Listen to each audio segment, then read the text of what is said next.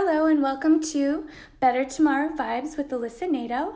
This is my third episode, and I wanted to start this podcast because I'm on a mission to raise the vibes of a thousand women, and I plan on doing this by showing these women love.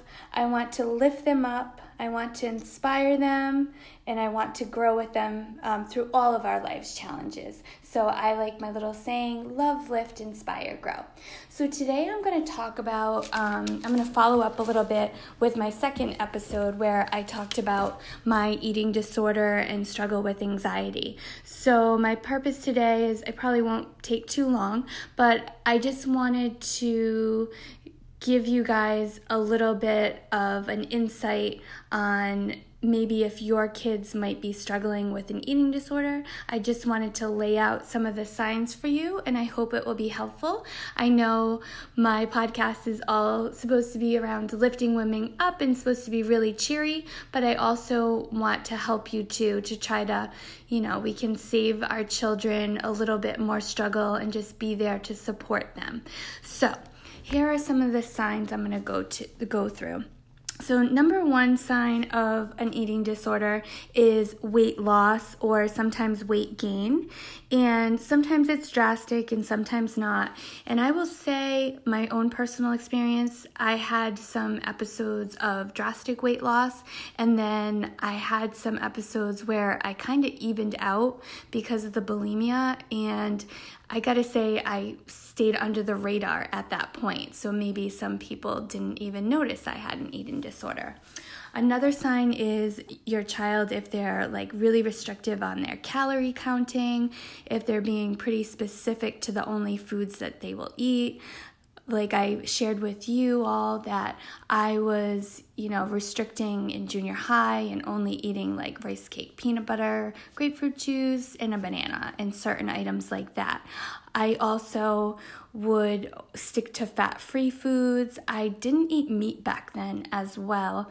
And also, too, if your child ends up drinking coffee and they drink coffee all day because that really gives you the energy to get through your day. So there's some signs right there.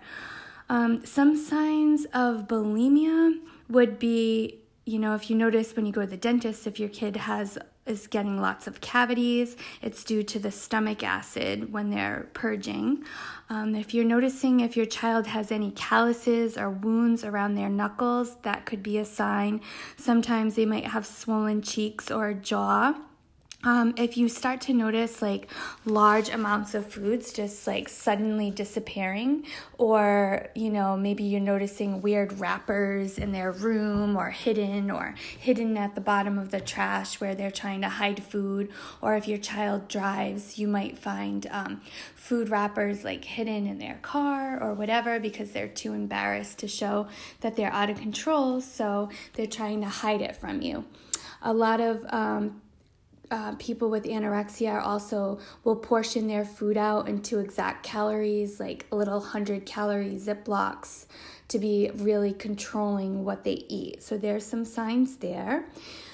Um, also, some, you know, some signs um, as far as the way they look as well is you might notice your child's hair is falling out, or they might want to get a haircut because it's so thin. You might notice that their skin just looks a little bit off. They either their skin's a little yellow from malnutrition or dark circles under their eyes. Sometimes their eyes won't look so bright um, just because they're malnourished. You know, um, if they're throwing up, their eyes could be more bloodshot, just really fatigued looking.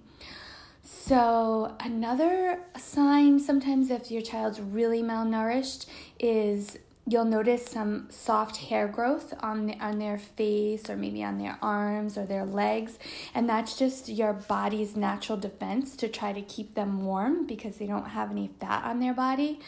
Um, you might also notice that your child always is complaining of being cold and they might wear la- lots of layers and layers of clothes and also that will cover up you noticing that they're too thin as well. Um, for those of you with daughters that might have an eating disorder, they'll lose their period, and maybe at first they might share that with you because they don't realize that's a side effect but that is a side effect. And also if your girl if your child the girl is over exercising or running too much like a lot of um, extreme athletes will lose their periods as well. So there's some signs there you might notice that if your child has a bump, bruise, or a cut or anything like that, it'll take the body longer to heal and they might bruise faster than, than they normally would. Um, your child will probably have a lot of excuses. I was queen of excuses like, oh, I already ate at my friend's house, or always show up late for dinner or say, oh, I'll eat later, or maybe my stomach hurts, I'm not feeling good, I have a headache, like lots and lots of excuses. So you kind of just have to really tune in and pay attention. Um, I think I told you, yeah, I already mentioned that they might stash food, hide it in the rooms, in their rooms. Um, let's see what other things that I wanted to mention to you. Um, they when you're having a family dinner they might move their food around on on the plate a lot and try to hide it or when you're not looking they might try to hide it in a napkin you might notice that your child might cut it up into tiny tiny little pieces and do weird things like drink like huge glasses of water to make them full in between, you know, just really trying to cover it up or like trying to stay out of the radar, under the radar. You'll probably notice your child over exercising, um, doing, you know, multiple things like maybe all you know before they go to bed like i mentioned in one of my posts that i would do 500 crunches before i went to bed especially if I ate something, I would feel like I had to hurry up and go out for a run. I would go super early in the morning when it was dark out or dark at night. So if you notice any weird exercising behaviors, I also used to skip school to go to the gym and exercise there. Um, so another thing that I would I used to do this myself is if you notice your child really isolating themselves, they're no, no longer hanging around with the friends that they were hanging around, or maybe you know if they were involved in dance or karate or any other activities you'll find that they don't even have interest in them anymore and to be honest with you but they probably don't have the energy to do those activities anymore um, if it gets really bad. I know that in school I isolated myself a lot with my friends and I would skip lunch and I would go to the locker room just to avoid, you know, being around people and food. And I would do my homework. And the only good thing, the blessing in that was my grades were awesome my senior year, but I was definitely struggling inside and definitely had a lot of depression back then. So that's a sign. So they'll definitely lose interest in things that they once loved. Another big sign is if you notice that they're just sleeping more hours out of the day, they just seem really lethargic, that is a sign as well. So I just wanted to share these few little, you know, signs with you and I hope it was helpful.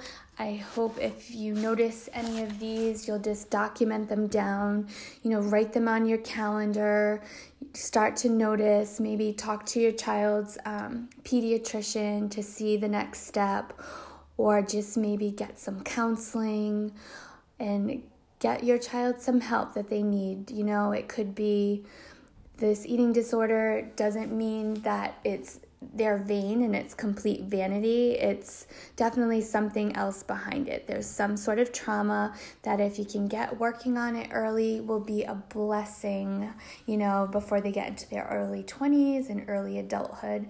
I wish that I really got a hang of it back then. It would have saved me saved me so much agony, but I will say there's a blessing in all of this because it just shows me what I want to do and how I want to inspire women and young girls. And I also know that having this experience myself, um, God gave it to me so I could help others and I could share with others. So I hope everybody has a nice week and I promise the next episode will be a little bit more uplifting, but I just wanted to give a little follow up because I felt like my last episode I gave you my background a little bit, but I wasn't, um, I wanted to give you some more useful information. So have a great day, everyone. Remember, love, lift, inspire, grow. We all could use some love around here these days. Take care. Bye.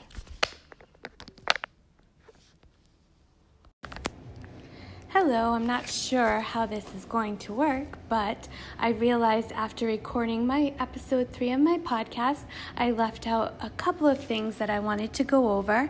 So, as we were going through all the warning signs of maybe that you're noticing your child might have an eating disorder, one big one um, that I totally missed was if they're spending lots more time in the bathroom, that could be a big sign that they might have an eating disorder.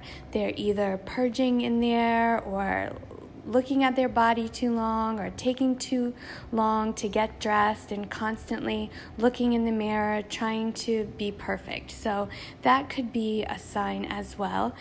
Sometimes uh, most people with eating disorders will also have terrible skin, like lots of breakouts, and you might find your child they might scratch and pick at their face or their skin. Um, I know I that was a big problem for me. Um, my skin was terrible, and it was just because I was so malnourished and the stuff that I was eating, or I'm not even sure if any nutrients were even being absorbed.